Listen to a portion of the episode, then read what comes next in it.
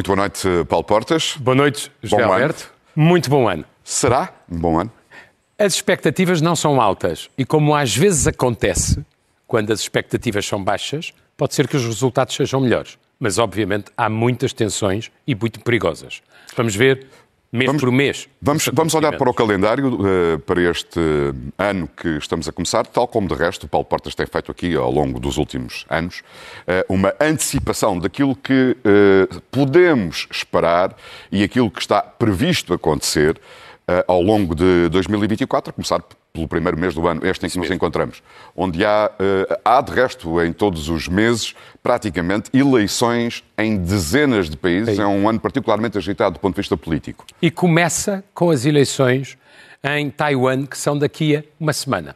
E os telespectadores perguntarão, mas porquê é que as eleições em Taiwan são importantes? Porque o sistema internacional já não consegue gerir duas crises, uma na Ucrânia, outra no Médio Oriente, e se porventura acontecer uma terceira, eu acho que colapsa. Ora, toda a gente sabe que há um problema entre Taiwan e a China. Há eleições dentro de uma semana, o plano A dos chineses é eh, resolver o tema de Taiwan por via pacífica, convencendo os taiwaneses a votarem em partidos pró-China continental. Hum, neste momento, a eleição está muito empatada. O atual, a atual presidente é independentista, mas nunca declarou a independência. Uh, O partido histórico, o Kuomintang, que pode ganhar, ou aproximou-se pelo menos, está a 4, 5 pontos dos independentistas. Não esquecer que Xi Jinping, há um- duas semanas, voltou a dizer a reunificação com a ilha de Taiwan é uma inevitabilidade histórica. Se ganharem os independentistas, a tensão sobe. Se ganharem os autonomistas, pode ser que haja algum sossego. Ah, o ano é marcado por várias efemérides, eh, também relacionadas com figuras históricas portuguesas, mas começamos por uma eh, que, Vladimir Ilyich, que marcou uma grande mais parte conhecido como Lenin, é eh, 100 o centenário da sua morte. A sua morte é bastante trágica. Ahm, e há uma suspeita nunca esclarecida pelos historiadores e pelos médicos de que foi Stalin que eh, o envenenou, eh, coisa que na eh, União Soviética se tornou bastante frequente, porque não o queria vivo. Lenin é seguramente uma das grandes personalidades do século XX, é o líder da Revolução Bolchevique, e tinha uma saúde muito debilitada, mas pode ter havido esse contributo de Stalin que se queria desembaraçar dele. Hum, há um outro ponto na origem da, da- da- da vida da, da- Revolução Soviética que é foi o Kaiser que estava em guerra com a, a- a- a- a Rússia eh, czarista e que não era propriamente comunista como se há de imaginar, que financiou a ida de eh, Lenin mais 31 exilados num comboio protegido eh, para a União Soviética em 1917. Eh, A velha ideia de que o inimigo do meu inimigo pode ser meu amigo. Uns anos depois, o Kaiser já lá não estava e a Revolução Soviética e Bolchevique tinha triunfado. Os chineses dominam bem eh, a arte da, da palavra e da metáfora e é em fevereiro que eles dizem eh, Feliz Ano Novo. Feliz Ano Novo, no ano dia 10 de fevereiro, creio lunar. eu. Uma semana de festejos. É o ano do dragão. Ao contrário do que se possa supor, o dragão é considerado pelos chineses, obviamente, um animal forte, mas não dotado de astúcia, que é um valor importante para os orientais. Mas talvez com alguma sorte. É, eh, é, o, é o único do calendário chinês que não é um, um um animal verdadeiro. Bom, Ahm, em todo caso, a grande questão para as economias mundiais, eh, nós sabemos uma parte das coisas, sabemos que os Estados Unidos que terão crescido acima de 2% e não estão eh, em recessão, que a Europa cresce abaixo de 1%, de uma forma bastante modesta, e que a China crescerá à volta dos 5%. É interessante saber se acima ou abaixo, porque é um problema de pundonor do partido, tinham estabelecido 5%, queriam superá-los. Hum, há muitos problemas económicos na China e quero salientar que nas últimas semanas aconteceu uma coisa importante. Veio um professor hum, universitário chinês hum, dizer que a dívida, assunto que temos falado aqui, que a dívida local da China é o dobro do que o Banco Mundial e o FMI estimam. Hum. E já estará em, no equivalente a 13 trilhões no sentido americano. Ora, é só a local, ou seja, o problema da dívida, da dívida chinesa, tal como aliás o da americana, eh, é um problema pesado, como o do imobiliário. Talvez a China se deva habituar a crescer abaixo de 5%. Vamos ver. A 26 de fevereiro assinala-se o segundo aniversário da guerra e invasão da Ucrânia. É, porventura, uh, o problema mais trágico para a Europa, que pode ficar completamente só nesta questão. Vamos ver. Uh, Zelensky vai ter o seu ano mais duro. Um, ele uh, uh, fez um primeiro ano de resistência brilhante. depois, como às vezes acontece, anunciou uma contraofensiva com meses de antecedência, permitiu aos russos construir defesas muito sólidas. A contraofensiva não teve grandes objetivos, mas o problema principal é que ele deixou de ter fornecimentos americanos. E um, o que é que quer Putin? Quer chegar a novembro, como já veremos, e ter uma vitória de Trump. E fazer um acordo rápido com Trump, sacrificando a Ucrânia. Para quem é que sobra esse problema? Para a Europa, porque a fronteira da Ucrânia é aqui na Europa. E uh, a Europa não tem defesa capaz para os poder ajudar. O que ajuda a perceber uh, e a sublinhar como desta vez, mais do que nas outras talvez, as eleições presidenciais americanas, que começam a ganhar forma em março, março são muito importantes para a Europa e Portugal, inclusive. São. E, um, e a questão ver. é esta, não é? A, a primeira assim, questão é saber se Donald. Trump estará nos boletins de voto. Mas... Eu devo dizer-lhe politicamente uma coisa muito clara. A única maneira de resolver o problema Trump é vencê-lo. Não é tirá-lo dos boletins de voto. Isto do ponto de vista político. O segundo, a questão, é o que é que diz o direito. Um, e isto é um problema especialmente sério para os conservadores. Porquê? Porque os conservadores têm a tese de que a Constituição deve ser, ultra, deve ser interpretada literalmente conforme sua, o seu texto original, o que causa vários problemas, porque esta norma, que é a 14ª emenda, tem uh, mais de século e meio. E uh, é uma emenda que diz não pode aspirar a um, a um cargo federal uma pessoa que tenha estado envolvida numa insurreição ou numa rebelião. Ora, obviamente, Trump foi uh, uh, o motor e o espectador interessado e conivente daquela desgraça do 6 de janeiro em que a democracia americana ia colapsando. Uhum. Bom, só que, já Alberto, nenhum tribunal o condenou ainda. E, portanto, não se pode ainda que todos saibamos o que se passou, não se pode uh, uh, uh, retirar alguém de uma candidatura presidencial com base apenas em acusações. Tem que ser com julgamentos definitivos. Mas isso foi o que acharam os, é o que, os tribunais de dois Estados é, e agora isso, isso está em recurso para o Supremo. Porque a América é um Estado federal e cada Estado funciona muito por si. Eu acho provável que o Supremo Tribunal mantenha uh, Trump no boletim de voto. Na uh, prolongada maratona eleitoral que é 2024, março são as eleições em Portugal e nós estamos hoje mesmo fim, no final de um fim de semana em que se posicionaram algumas das peças uh, decisivas. Paulo. São eleições bastante importantes. Um, eu acho que aconteceu este fim de semana ao Congresso do PS, eu já tinha aqui falado do, do Congresso do PSD. Uh, e uh, queria chamar a atenção, esta fotografia é um bocadinho a metáfora uh, de um fotógrafo do Diário Notícias, uma metáfora do que aconteceu. Há uma viragem à esquerda do Partido Socialista. É evidente que o Partido Socialista, do ponto de vista da coreografia, fez o que podia fazer por si numa circunstância difícil. O que é que eu retiraria como tendências neste momento previsíveis? Podem ser alteradas Acho muito difícil haver uma maioria de esquerda no Parlamento. São oito anos já aberto. E há muito desgaste e muita razão de queixa. acho possível haver um governo minoritário, ainda que alargado, uh, da AD, portanto do centro-direita, mas aconteceu, no entretanto, uma coisa que talvez as pessoas não tenham sequer ligado muito, que é o partido à direita da direita, das direitas, anunciou uma moção de rejeição antes de haver votações, antes dos portugueses se pronunciarem contra qualquer governo da AD, o que é uma coisa bastante extraordinária.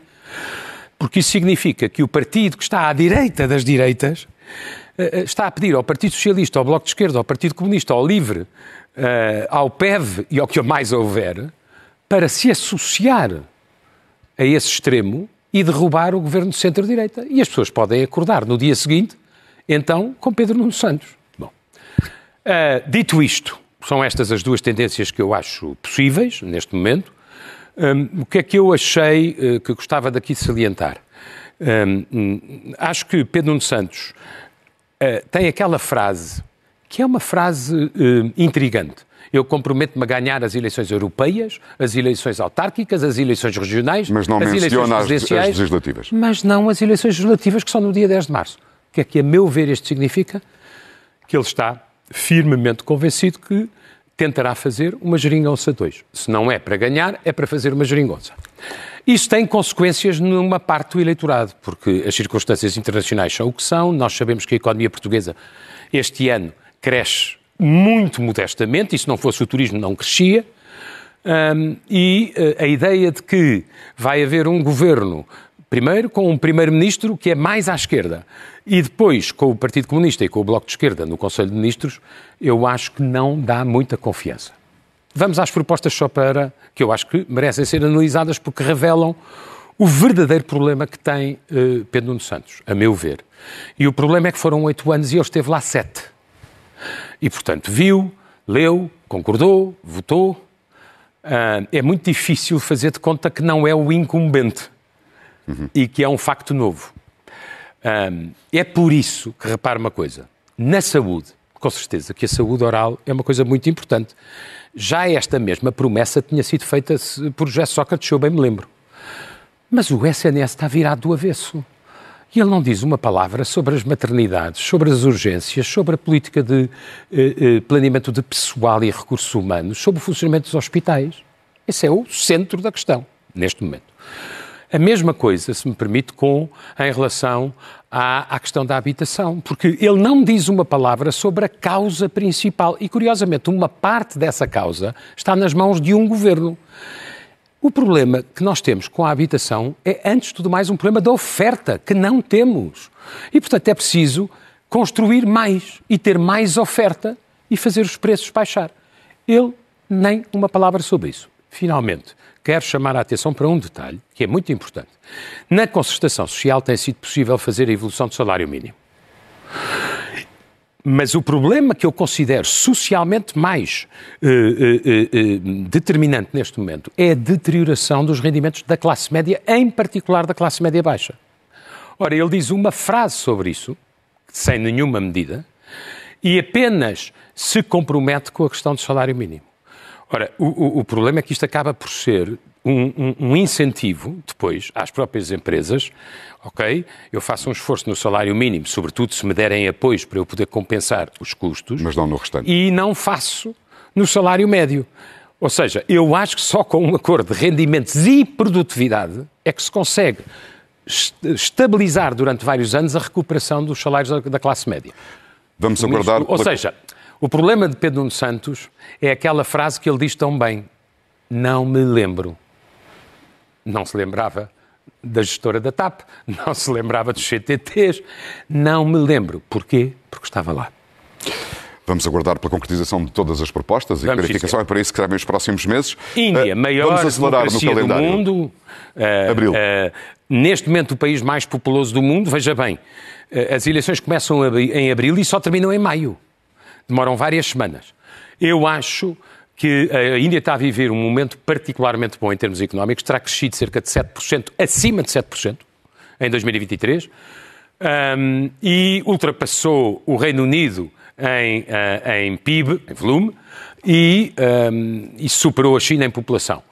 Uh, eu acho que Modi tende a ganhar, embora haja uma coligação de todos contra ele. Uhum mas uh, veremos. Em qualquer caso, a Índia, como sabe, em questões económicas é globalista, em questões uh, geoestratégicas uh, não é pró-chinesa de todo e os Estados Unidos sabem isso. Um, avançando, incógnitas. Também em abril há a NATO, que faz 75 anos, um, as duas questões a saber e a perceber. A Suécia já terá finalmente entrado e Erdogan terá permitido que a sua maioria parlamentar confirme a Suécia. Isso, obviamente, é uma derrota para Putin. Uh, e quem vai ser o novo secretário-geral, porque não se pode andar a prolongar sucessivamente o mandato de um bom secretário-geral da NATO, que foi Stoltenberg. O candidato mais forte é uh, Mark Rutte, primeiro-ministro em funções da Holanda, embora haja vários bálticos também interessados neste ponto. Neste mês celebram-se os 50 anos do 25 de Abril. Eu pensaria, sobretudo, no estado da justiça. E uma primeira uh, referência que surge aqui uh, um, filmes. Uh, filmes e a questões culturais. Partilha. Hum. Gostei imenso da biografia de Ferrari, hum. que está nos cinemas. Está no cinema. Gostei da de Bernstein, que é um dos grandes mestres do século XX. O maestro. e estou muito expectante quanto à biografia do Schindler inglês, de um jovem que foi à Checoslováquia já nos anos 30, viu a perseguição dos judeus e salvou 669 crianças, a esmagadora maioria delas crianças judias. Essa história tem um Anthony Hopkins, ao que parece soberbo, já numa idade maior, e tem depois o jovem uh, uh, Nicholas uh, enquanto jovem. Dizem-me que é um belíssimo filme que já estreou e que chegará a Portugal em abril. Maio. Temos eleições noutro, noutra grande potência do sul global, não é? é? É, muito, estas eleições são muito importantes porque pode acontecer, não é provável, mas pode acontecer, que o ANC, o partido de Mandela, depois de muitos anos de exercício de poder, de muitos casos desgastantes, venha a perder a maioria absoluta, porque também aqui há uma espécie de coligação de todos contra ele uh, contra o, o, atual líder do, do ANC. Veremos o que acontece, mas se isto acontecer, é um sinal para todos os países da África Austral, onde os chamados partidos da independência ou partidos da libertação, partidos dominantes, começam a perder o seu fôlego. Até porque a memória dos jovens já não é a memória dessas guerras. Em junho, há eleições em todo o continente europeu para o Parlamento Europeu. Para já, há um problema criado pelo Sr. Charles Michel, Presidente do Conselho Europeu, que acaba de anunciar que se vai candidatar ao Parlamento Europeu e, portanto, vai bazar do seu cargo eh, seis ou sete meses antes do seu fim. Sabe o que é que acontece, pelas normas dos tratados? É que o próximo Presidente do Conselho Europeu é Orban porque é a próxima presidência, presidência da União Europeia. Tem que assegurar as funções. E tem que assegurar a função. Já imaginou neste ano de 2024 Putin a conversar com o presidente do Conselho Europeu, que é o seu particular amigo Vítor Orban? Bom, um, neste momento a tendência é o PPE, portanto os democratas cristãos, ganharem, mais ou menos com a posição que têm atualmente, os socialistas descem, sobretudo por causa da Alemanha, e os extremos, à direita e à esquerda, sobem. Ao mesmo tempo, em junho, há eleições no México que podem ah, trazer uma novidade é, histórica. Para quem conhece o México, eu conheço muito bem, uhum. tem uma importância particularmente extraordinária que aconteça no México a eleição da primeira mulher Presidente da República. E, uh, e isso acontece por uma coisa muito simples, porque as duas principais candidatas são mulheres. Em princípio, será esta senhora, uh, que é do atual partido de governo, do partido Morena, que é um partido de esquerda nacional, mas que respeitou os macrofundamentais, porque o México é uma economia muito desenvolvida, em grande desenvolvimento, e será ela a primeira mulher presidente da, a, a, do México, que é um país G20 a caminho de ser um país G8. Chegamos assim à metade do ano, entramos na segunda metade com uma evocação. É uma reflexão melancólica, como diria o engenheiro Amar da Costa. Um, há vários aniversários este ano, os 110 anos do começo da Primeira Guerra, os 85, eh, creio eu, do início da invasão da Polónia, no início da Segunda Guerra. Há coisas parecidas com a situação que nós estamos a viver? Sim, com a ideia de que um país pode invadir outro contra todas as normas um, ehm, e circunstâncias internacionais. Nós vimos isso na Ucrânia, no continente europeu, feito pela Rússia. E isso lembra o que Hitler fez em vários países da Europa, como é evidente. Aquilo que eu chamaria um direito de pernada internacional. E a esfera de influência e o espaço vital. Bom, o segundo ponto é, eh, tem a ver com a recordação da Primeira Guerra. Porque a Primeira Guerra, há um autor que todos gostamos muito, provavelmente, que escreveu um grande livro chamado Os Sonâmbulos, que explica como é que muitos líderes, ao mesmo tempo, sem desejar uma guerra mundial, fizeram coisas que acabaram numa guerra mundial. Ora, é o que nós estamos a sentir no, do ponto de vista geopolítico no mundo. É que não há sistema internacional para gerir as tensões, conter os conflitos e preveni-los antes deles acontecerem. É apenas isso que eu queria lembrar. E, portanto, os sonâmbulos andam uh, por aí. Uh, vamos ter uh, Campeonato Europeu de Futebol. É evidente tivemos Campeonato Europeu de Futebol e que nos corra muito bem. E vamos ter os Jogos, Jogos Olímpicos. também nos corram muito bem. Terão uma abertura inédita, porque é uma abertura na rua, no Sena. É Paris a vender o seu melhor, como podemos ver por esta ilustração. As contas estão equilibradas. Eles esperam que sejam os Jogos Olímpicos com alguma margem de lucro. Uh, o ponto principal para os franceses é, obviamente, uma questão de segurança.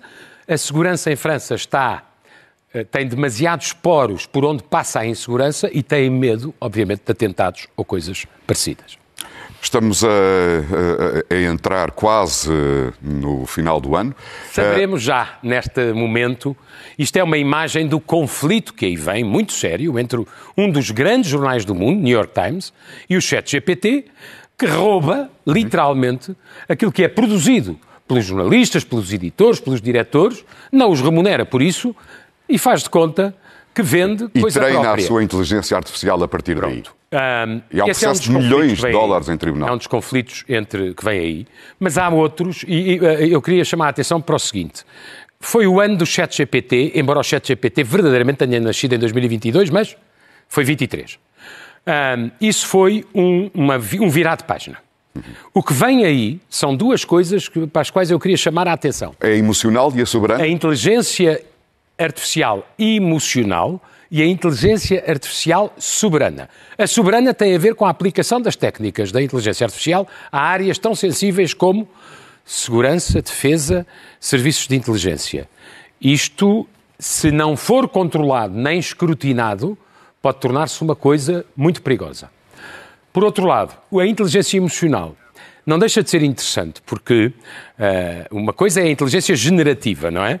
Mas aqui trata-se de interpretar sentimentos. Eu dou-lhe o exemplo que é mais usado nos Estados Unidos. Uma senhora idosa vai atravessar uma rua que é escura, tem medo.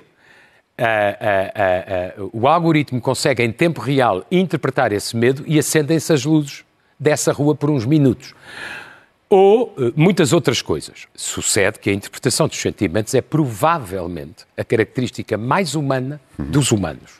E, portanto, nós podemos estar a passar sucessivas uh, uh, fronteiras. fronteiras. Nós vamos ver este ano que efeito tem a inteligência artificial nas eleições americanas. Temo o pior, sobretudo pela falsificação perfeita. E como as pessoas estão a perder a noção de que há uma diferença entre verdade e mentira e estão a consumir hum, coisas absolutamente fabricadas que se destinam a mobilizar os seus instintos e não a sua racionalidade e a emocionar e radicalizar as, seus, as suas emoções, e isto depois tem consequências políticas, nomeadamente a violência, hum, vamos ver o que é que acontece nessa matéria neste ano. Se até lá não se resolver, em outubro fará um ano eh, que teve lugar o massacre de 7 de outubro cometido pelo Hamas e o início desta nova guerra entre Israel e o movimento terrorista. Onde é que estaremos daqui a um ano? Se ainda estivermos em guerra, é péssimo sinal. Mas e é eu tenho esperança que não. E tenho esperança por aquela palavrinha que ali está, que tem muitos defeitos e enormes qualidades. Chama-se democracia. Houve dois sinais da democracia israelita nas últimas semanas. A primeira é que o Supremo Tribunal uh, deu cabo da reforma da justiça que aquele senhor Netanyahu queria fazer, de maneira a que o Parlamento pudesse rever sentenças judiciais. E, portanto, apesar da guerra, as instituições funcionam. Churchill também nunca fechou o Parlamento. E teve até duas moções de censura contra ele, se bem me lembro. O segundo sinal foi que esta semana, na coligação de governo de Israel, uh, houve uma crise muito uh, violenta, porque o, o, Exército determinou uma investigação às falhas que permitiram o 7 de outubro. E os, os ultra-ortodoxos uh, viraram-se contra o exército. Bom, um, quem tem. Eu acho que o ponto é assim: Benjamin Netanyahu sabe que será eleitoralmente trucidado e provavelmente judicialmente responsabilizado. E, portanto, quer prolongar a guerra. Uh, eu acho que isso não acontecerá. Primeiro, porque os Estados Unidos não o querem. Segundo, porque há muitas forças, mesmo no governo, sobretudo Gantz, que também não o quer. provavelmente ganhará, que também não o quer. Paulo Portas, vamos acelerar para chegarmos vamos aqui ao final do ano, sendo que em outubro ainda temos o em fim outubro, do sino. O, o, Santo Padre vai terminar o sino, do que eu acho que há um sino de reformador. Faltam ver muitas coisas que estão no documento do sínodo. Queria chamar a atenção.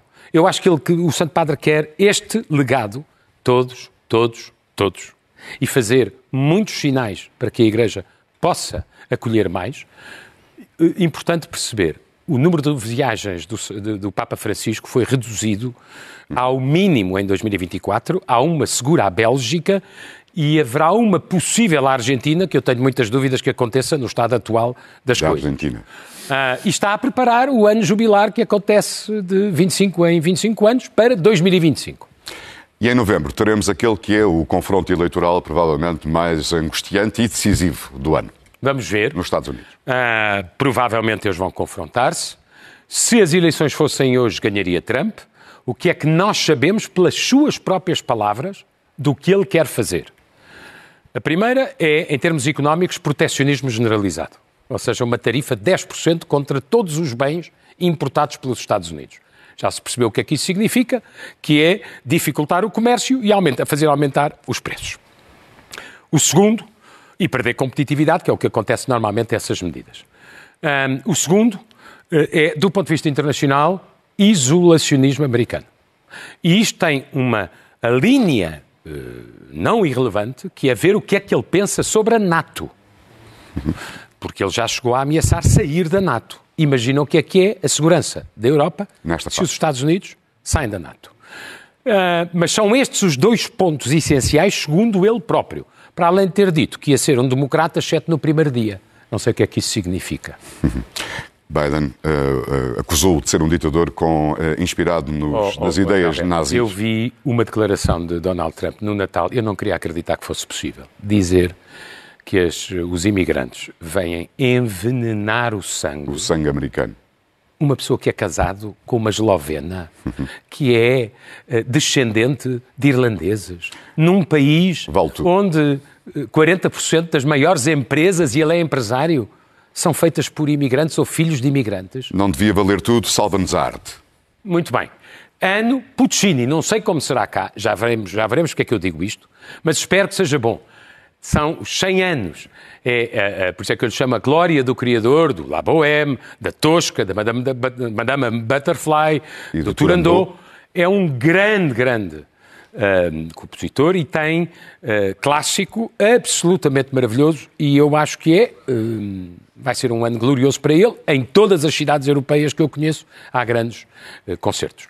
Giacomo uh, Puccini. Assim. Sendo que, uh, antes de falarmos de algumas referências históricas uh, portuguesas, que, com efemérides também este ano, apenas aqui uma referência ao que estará a acontecer no final do ano na Argentina, nós liderada... Sabemos, nós não sabemos o que acontecerá no final do ano. Já sabemos uma coisa, é que a Argentina daqui a uns dias tem que começar a pagar a dívida. E não tem dinheiro. E muito. São 22 pagamentos este ano. Para cima de 5 bi. Uh, o, o, Presidente declarou o, o, país em estado de urgência. Uh, obviamente já descartou várias coisas bastante estranhas que ele tinha dito. Uma delas era acabar com o Banco Central, lembra-se? Sim, sim. Bom, já não vai acabar com o Banco Central. Uh, fez uma desvalorização tal do peso que o Banco Central comprou reservas. Sabe o que é que ele fez? Mandou o Banco Central, portanto, uma coisa muito liberal, dar ordens ao Banco Central, dá cá 3.200 milhões para eu pagar dívida, porque tenho que ter a pagar. Um, e ele fez um super decreto com 300 normas, um, já foi bloqueado em tribunal, é outro problema que ele vai ter, um, e uh, uh, eu temo que uh, a Argentina é, é, um grande país, mas tem este problema financeiro de gestão da moeda. É, é, é que não há mesmo dinheiro. Não há mesmo dinheiro. e eu não sei se os argentinos estão disponíveis para perceber a responsabilidade que a Argentina tem nisso. Mas é um, é um ponto muito. Agora, o que é que estão a fazer? Obviamente, substituir dívida de curto prazo por dívida, por dívida de... de... longo prazo, que é mais cara e indexada à inflação. Empurrar com a barriga. Uh, Paulo Portas. E aumentar uh, a fatura. Nós estamos num, uh, aqui a chegar ao e fim atenção, e pode haver uma perda de depósitos das pessoas. Já aconteceu isso na Argentina e no Brasil, como nós sabemos. Temos aqui. Uh, Esta coisa extraordinária. Eu vou-me despedir, temos... eu quero despedir-me bem. Certo. E, e eu sou, por natureza, uma pessoa que tem esperança, mas há uma coisa. Eu não consigo uh, uh, silenciar isto. Eu acho extraordinário a falta de cuidado com que as autoridades portuguesas trataram dois centenários da maior importância olhando para a nossa história e para a nossa contribuição para o mundo. Um é o centenário do nascimento de Luís de Camões. Quinto centenário. O quinto centenário do nascimento de uh, Luís de Camões. Chegou a ter uma comissária encarregue disso, nomearam-na e depois nunca mais ninguém lhe disse nada. Estamos a chegar ao início, é em março, dessas celebrações, porque há uma incerteza quanto ao ano de nascimento. O que é mais espantoso é que também não se lembraram que este ano, aí não se lembraram mesmo, passam no dia 24 de dezembro de 2024 os 500 anos da morte em Cochin, na Índia, de Vasco da Gama. Vasco da Gama foi, porventura, o navegador português mais extraordinário, independentemente de questões de critérios, de como é que nós devemos olhar para a história, quando ela aconteceu ou quando nós a lemos, foi ele que demonstrou a possibilidade de navegar do Ocidente para o Oriente. Ele sabia que estava a chegar à Índia quando chegou à Índia, não foi como Colombo, quando chegou à América, julgou que estava na Índia, ainda que tenha feito uma grande descoberta. Quero acreditar que eu procurei, procurei, procurei. Eu acho extraordinário, a gente discute tudo, trata de tudo. Dois centenários desta natureza, com esta importância de portugueses absolutamente universais, é como se não existissem. Uhum. Um bocadinho mais de atenção. Sendo que não história. são como o Paulo acabou de sublinhar e bem, dois portugueses quaisquer. Não, não Quer dizer, Um é com certeza um dos maiores Portugal é o do mundo. de Camões e de Portugal. E um romântico antes do tempo. E, e Vasta Gama é, do ponto de vista científico, a proeza dele, ou as proezas dele, são praticamente irrepetíveis. Portanto, é muito estranho que o, o, o, o Estado português eh, se desinteresse, está a ver os ingleses, os italianos ou os franceses a desinteressarem-se pelos seus maiores. Acha que há tempo para corrigir isso? Eu, eu faria o possível para que houvesse. Isto devia ser uma celebração de forma pedagógica, de forma crítica, de forma inteligente. Devia ser uma celebração da história e das nossas proezas universais uh, uh, nas escolas, nas instituições. São dois portugueses maiores. E Bom, que inspiraram toda uma 500 anos, 600 anos de tradição literária, poética, musical e de vocação marítima. De esta, esta imagem, de, este retrato de vasta gama é um dos dois que se atribui são considerados prováveis. Tem, está, creio eu, no Museu Nacional da Arte Antiga, tem o estilo de Gregório Lopes, mas não se sabe se foi ele que pintou, chama-se Retrato de Homem, mas provavelmente era vasta gama. E eu queria terminar com uma, uma coisa que é uma saudade tão boa do Sétima Legião que se chama Sete Mares, uhum. por mares navegando. Sim, sim. É por isso que está colado a Vasta Gama e que fazem 40 anos, vão fazer, creio que no Capitólio, um concerto desses 40 anos, como creio que fizeram nos 30. É muito bom rock português e, e eu queria desejar a toda a gente aí em casa muito bom ano, prudência e esperança. Obrigado, Paulo Portas. E até muita ao... saúde. Até ao próximo E um abraço para si. Domingo, igualmente. Então, bom ano.